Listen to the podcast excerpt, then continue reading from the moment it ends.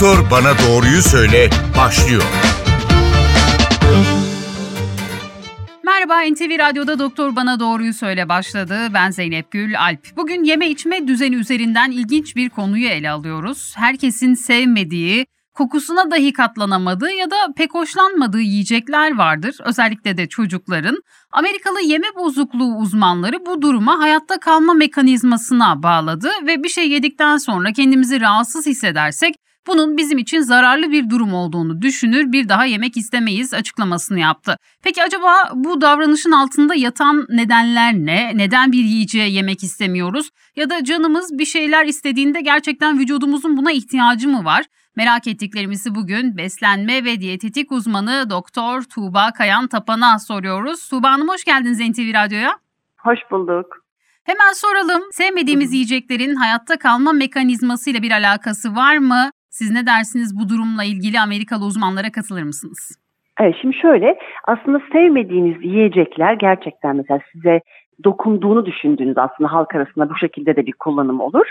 Örneğin gaz şikayeti yapabilir, bazen bulantı yapabilir, bazen gastrointestinal sistem rahatsız edici, kabızlık veya ishal gibi problemler olabilir. Bu tarz besinlere karşı evet insanların bir e, tepkisi olur ve daha sonra tüketmek istemezler. Bu çocukluktan da başlayabilir. Örneğin mesela peyniri beni rahatsız ediyor, kokusu midemi bulandırıyor deyip çocuk tüketmek istemeyebilir. Bunun altında gerçekten yatan mesela fizyolojik bir durum da olabilir. Mesela kişinin laktoza intoleransı olabilir veya glutene intoleransı olabilir. Yahut o besine karşı gerçekten bir tolerans bozukluğu yaşıyor olabilir. Bunları bilimsel olarak biz bazı tahlillerle de kanıtlayabiliyoruz. Bazen de çok arka arkaya tükettiği için veya o besini tükettikten sonra geçmişte bir durum yaşadığı için örneğin ciddi bir ishal problemi veya kusma yaşadığı için ona karşı bir tiksinti de gerçekleşebilir. Bu gibi durumlarda bireyler bunları tüketmek istemezler. Bu besini ortadan kaldırmak isterler. Fakat aslında bu bir yeme bozukluğunun tipik olarak başlangıcı diyemem. Yeme bozukluğu birçok başlık altında toplanan ayrı bir kategori. Böyle bir durum bu yeme bozukluğunun tetikleyici bir unsur olabilir mi? Evet olabilir. Yani baktığımız zaman bazı anemnezlerde böyle şeyler görebiliyoruz. Ama kişiye karşı baktığım zaman yeme bozukluğunun oluşabilmesi için o besini asla hayatına sokmaması, o besinle uzantılı olan diğer besinleri sokmaması gibi durumlar olabiliyor. Bu ciddi kilo kayıplarına yol açabiliyor. Kişide kusma gibi sürekli ataklar şeklinde olan bir durum olabiliyor. Fakat burada bahsedilen, sizin de söylediğiniz gibi benim de anladığım kadarıyla herhangi bir besine karşı tüketme. Bu bir intolerans olabilir. Bazen biz bunları elimine ederiz diyetlerden ve kişi bundan sonra çok rahatlayabilir. Şikayetleri azalabilir. Hatta kilo kaybı, hiç kilo veremeyen bireyler kilo kaybı gerçekleştirebilir. Bu bazen otoimmün bir hastalığı olan bireyde de olabilir. Dolayısıyla da kişiye göre yaptığımız bir uygulama ve kişiye göre kesinlikle değişir. Yani burada sezgilerimiz mi devreye giriyor hocam? Bir şey yememe isteği, sezgilerle Sezgiler mi devreye alakalı? giriyorsa Hı hı. o tamamen psikolojik bir boyut oluyor ve o zaman yeme bozukluğu diyebilirim. Ama bu sezgiselden ziyade kişinin bedenini izlemesiyle alakalı bir şey. Örneğin domates yedikten sonra kızarıyor olmak. Ya çilek yedikten sonra kaşınmak gibi. Bunlar hakikaten bir alerjenin vücutta yarattığı bir tepkidir. Hı hı. Yahut laktozu tükettikten sonra ciddi gaz sancıları, kramplar. Glutenden sonra ciddi gaz sancıları ve geçmeyen ishaller ya da geçmeyen kabızlık şikayetleri. Bunlar vücudunuzu evet takip ettiğinizde, dinlediğinizde eğer buna sezgi diyorsanız bu bu şekilde olur. Veren tepki. Ama diğeri tamamen duygusal olarak bunu tüketmek istememek, psikolojik olarak bundan yana baskı görmek. Ben tereyağı reyonunun önünden geçemem. Baklava benim olduğum sofraya gelemez.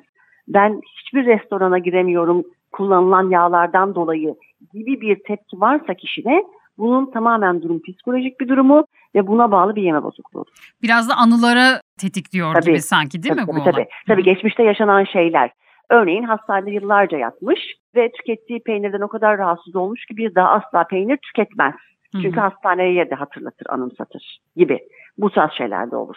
Sofra düzenleri ya da sofrada yaşanılan durumlar da mesela ailevi Etkiler. durumlar da etkiler değil mi? O Burası da nedenle yeme bozukluğuna girer. Hı hı. Kesinlikle çok doğru bir şey. Örneğin sürekli diyet yapan bir ebeveyni varsa çocuğun ve böyle bir sofraya oturuyorsa sofrada anne her seferinde kabak spagetti yahut kabak türü bir besin tüketiyorsa çocuk onu oradan rol model çekip yeme bozukluğu yaşamasının oranı yüzde seksendir bakın. öyle mi? Bu çok Evet. başka bir konuya şimdi Çok e, başka bir devirdi. evet. Yani diyet yapan annelerin çocuklarında yeme bozukluğu daha mı sık gözüküyor? Olma riski çok yüksek. Şöyle Zayıflama isteği açısından mı hale, hocam? Evet. Hmm. Bunu sürekli hale getiren bir ebeveynse bu anne veya baba ve bu sürekli her sofrada konuşuluyorsa ya da ailede sürekli bu konu konuşuluyorsa bazen bu bir spor hocası da olabilir. Sürekli baskı yapan bir spor hocası da olabilir. Hani kimseye ben hani şey yapmak istemiyorum Evet. yanlış anlaşılmasın bu Hı hı. konuşma ama Ama işin uzmanı sizsiniz yani. Evet. olan konuşma veya yaşanan durumu beş çocuğunuz vardır dördü çekmez ama bir tanesi bundan etkilenir ve yeme bozukluğu yaşayabilir. Çünkü bilinçaltında farklı yerleşmesi olabilir. Yahut kişinin e, olmuş olduğu kilosuyla alakalı konuşulan bir konu da olabilir. Bu psikolojik boyutu çok ayrı bir konudur. Saatlerce konuşulabilecek bir konu. Bu ama bahsettiğim sofra düzeni söyleyince ben e, anlatmak istedim.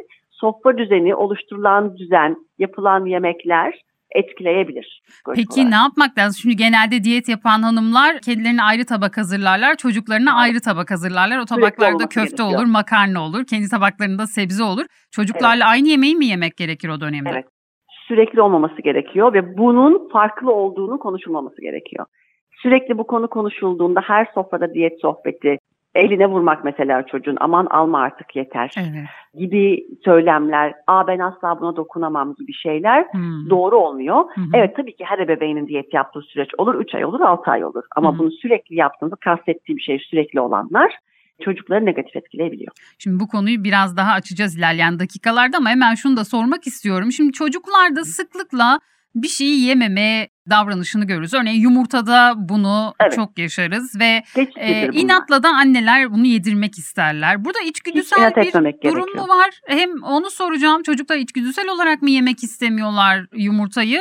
Dönemsel olabilir. Hı hı. Bu benim kızımda da aynı şekilde. Hı hı. Bazen çok güzel yoğurt yerken daha sonra bir süre yemeyebilir. Ya da yumurta ise bu aynı şekilde. Peynirse de olabilir. Bunun üstüne gitmemek gerekiyor. Mesela bir dönem sadece yayla çorbası içen çocuk da görürsünüz. Hı hı. Sadece mercimek çorbasından başka bir şey içmeyen çocuk da. Annenin burada üstüne gidip zorlamaması ya da ağzına tıkıştırmaması lazım. Bu tepkisel bir e, yaklaşım oluyor ve çocuk buna karşı tepki geliştirebilir. Tüketmek süreci uzar. Hı hı. Halbuki kendi haline bıraktığınızda haftada birer kere bunu biz deneme öneriyoruz. Örneğin yumurta yemiyorsa çocuk söylediğiniz gibi 7 günde bir yumurta koyduğunuzda sofraya farklı formatlarını denediğinizde elbet tüketecektir. Sabırla beklemek lazım. Hı hı. Asla ağzına sıkıştırmak gibi bir yöntem yapmayalım. Proteini farklı yollarda da çocuğa vermek mümkün. Şimdi AVM'lerde sürekli ağlayarak yemek yedirilmeye çalışan çocuklar İçinden görüyoruz. anneler. Yemeği ye ya da o tabağındakini bitir söylemleri de o zaman çocuklarda ters etki yapıyor öyle mi hocam? Yaratır. Hı hı. Yaratır kesinlikle yaratır. Yani o gün bitirmeyebilir kalsın. Bir sonraki sefer olabilir. Yumurta tüketmesin. Çorbanın içine yumurta koyabilirsiniz. Muhallebisine yumurta koyabilirsiniz. Yahut yaptığınız bir kekin içinde yumurtaya verebilirsiniz. Sorun yok. Ama o çocuğa illa yumurta baskısıyla ağzına tıkmak, peşinden koşmak yanlış bir davranış. Bir de tam tersi durumlar var. Şimdi hafif kilolu olan ya da kilo sorunuyla uğraşan, boğuşan çocuklar var. Obezite gittikçe artıyor. O tarafta da ailelerin özellikle annelerin daha doymadın mı onu da yiyecek misin gibi söylemleri olabiliyor. Hı hı. Bu noktada nasıl Da- davranmak lazım ve bunun sonucu yeme bozukluğuna varıyor mu mesela Oluyor. anneden sürekli böyle bir uyarı almanın? Evet oluyor. Bu anne ya da başka bir ebeveyn de olabilir. Herhangi aile üyesi de olabilir. Sen hala mı yiyorsun? Sen hala mı kilo veremedin? Bunları tüketiyor musun sen bu kiloda? Gibi söylemler dediğim gibi beş çocuk dinler ama bir tanesi çeker. Ve kendi kendi kilo kaybetmeye başlar. Bu ya anoreksiyaya döner ya ortoreksiyaya döner. Sağlıklı yeme takıntılı olur çocukta veya bulimaya dediğimiz kusma olur. Dolayısıyla bu tarz söylemler çok çok çok ciddi. Herhangi bir durumda hiçbir ebeveynin veya aile büyüğünün ya da herhangi bir ailesel olarak görüşülen bir arkadaşın büyüğünün ya da bir arkadaşın bu şekilde konuşması doğru değil. Bunlar kişisel olarak farklı algılanabiliyor ve buradan çocuk psikolojik olarak çekip kendi başına kilo vermeye başladığında bu durdurulamaz bir düzeye geldi. Ebeveyni mutlaka fark edip bir uzmana götürmesi lazım. Burada yatır, psikolog ve diyetisyen multidisipliner çalışması lazım. Ya da tam tersi böyle kaçak yemek gibi durumlarla Tabii, karşılaşılabiliyor mu. Tabii ki, tabii ki. Annesi görmesin diye tıkınmak. Öyle ki şöyle söylüyor, şöyle tarif ediyor. Paketi öyle bir açarım ki kenarından hocam. Tekrar koyduğumda asla içinden yendiğim anlaşılmaz. Dolayısıyla hayat boyu devam eden bir kilo sorunuyla karşılaşılıyor. Evet, evet. evet.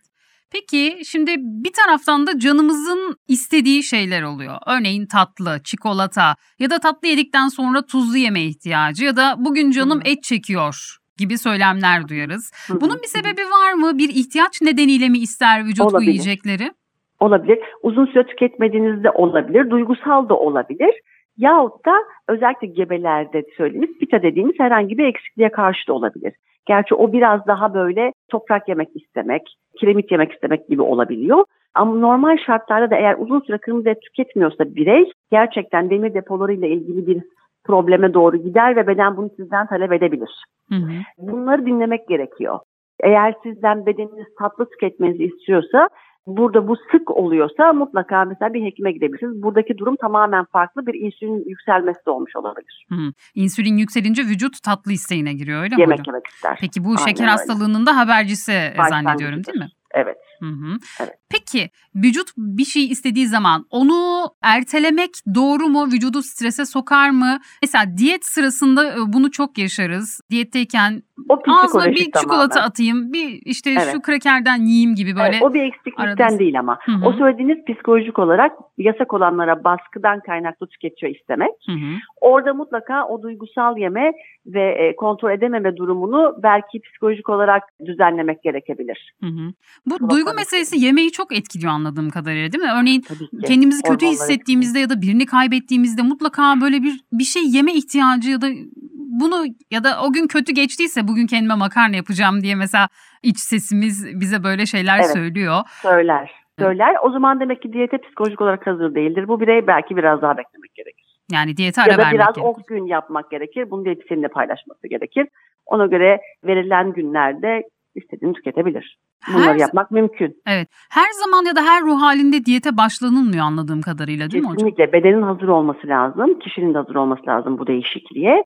Olamayıp arada kalan bir bireyse mutlaka diyetisyeniyle görüşüp o şekilde bir programa girmesi gerekiyor. Yani belli aralıklarda istediğini yeme günleri olup psikolojik olarak onu rahatlatarak tüketmek lazım. Ne olur? Ayda 5 kilo vermez de 2 kilo verir. Hı hı. Yani Ama biraz da kendine yani zaman da başlar. tanımak lazım değil mi diyet tabii, zamanı? tabii tabii, hı. tabii tabii tabii. Yani o yüzden kişiye göre diyoruz zaten. Çünkü genelde insanlar aldıkları kiloları işte diyete başladığında ilk ayında hepsini vermek için mücadele ediyor ve veremeyince bir motivasyon bozukluğu oluyor. Biraz zaman vermek de önemli anladığım kadarıyla. Aynen aynen. Peki bu hamilelik dönemine biraz değinelim hocam. Şimdi az önce siz de bahsettiniz. O dönemde nefret edilen yani örneğin peynir, biber ya da turşu gibi kokularına bile dayanılmayan şeyler varken bir taraftan da toprak yemek isteyen, deterjan yemek Evet. isteyenler bile olabiliyor. Evet. Bunun neyle alakası var? O istenmeyen tamamen- yiyecekler evet. vücuda zarar mı veriyor acaba? Bu bir eksiklikle kaynaklanabiliyor. Burada zaten böyle bir durum olduğunda tahlillere bakılabiliyor. Ona bağlı eksiklik olabiliyor. Onu yerine koymak isteyebiliyor biri. Çünkü çocuk sizden bir kısım e, çekiyor zaten bazı e, vitamin mineralleri.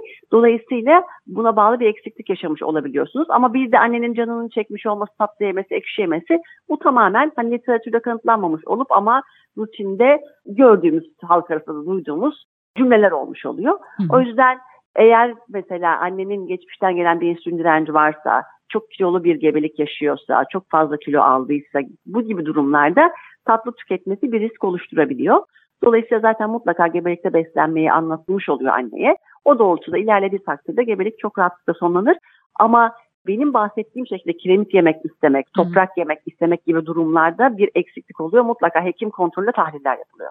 Peki böyle dönemlerde sağlıklı diye istenmeyen şeylerin yenmesi vücuda nasıl etki ediyor? Yani bu bir karın ağrısına, gaza ya da başka durumlara sebep oluyor mu? Zehirler mi mesela ne dersiniz? Tabii ki olabilir. Yani örneğin mesela burada kastettiğiniz besin mesela diyelim ki gebe anne fast food yemek istemiyor. Hı hı. Çünkü neden? Sağlıksız diye. Doğru bir yaklaşım. Çünkü katkı maddesi de olabilir. Trans yağları çok yüksek. Bebeğe bunu vermek istememesi doğru. Balık tüketmesi mesela örneğin çok önemli. Neden? Omega 3'ten dolayı. Mesela mor meyveleri tüketmesi çok kıymetli. Neden? Antioksidandan dolayı. Ceviz gerçekten omega 3'ten dolayı çok önemli. Çocuğun beyin gelişiminde yeri var. Yumurta mesela en iyi protein kaynağı. Çocuğa çok kolay geçebiliyor. Dolayısıyla yani bu tarz besinlere yönelmesi doğru bir davranış.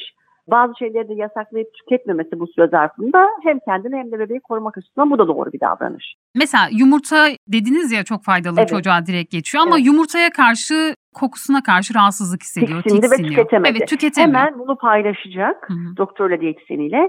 Sonrasında onun yerine olabilecek. Mesela o yumurtayı tüketemiyorsa Hı hı. yaklaşık olarak 6 gram protein eksik. Bu önemli bir anne için. Hı hı. Bunu hemen peynirle sağlayacağız. Zor koyabiliriz bunun yerine. Yahut mesela balık koyabiliriz. Hemen bunu bir şekilde diyette yerine koymamız lazım. Peki zorla o yumurtayı yerse ne olur? Hayır o zaman kusma oluyor. Hı. Kusma, tiksinme ve psikolojik olarak da bebekte de aynı şeyi rastlayabiliyoruz Hı hı. sonrasında. Hı hı. Peki çok teşekkür ederiz değerli bilgilerinizden dolayı. Çok keyifli oldu. Tekrar Evet. görüşmek dileğiyle. Görüşmek dileğiyle. İyi yayınlar. Teşekkürler, hoşçakalın. NTV Radyo'da Doktor Bana Doğruyu Söyledi bugün yeme içme düzeni üzerinden ilginç bir konuyu ele aldık ve sevmediğimiz ya da canımızın istediği yiyeceklerin vücudumuzda olan bir eksiklikten mi yoksa bir ihtiyaçtan mı dolayı olduğunu konuştuk. Konuğumuz beslenme ve diyetetik uzmanı Doktor Diyetisyen Tuğba Kayan Tapandı. Haftaya farklı bir konu ve konukla tekrar bir arada olmak dileğiyle. Doktor bana doğruyu söyle. Música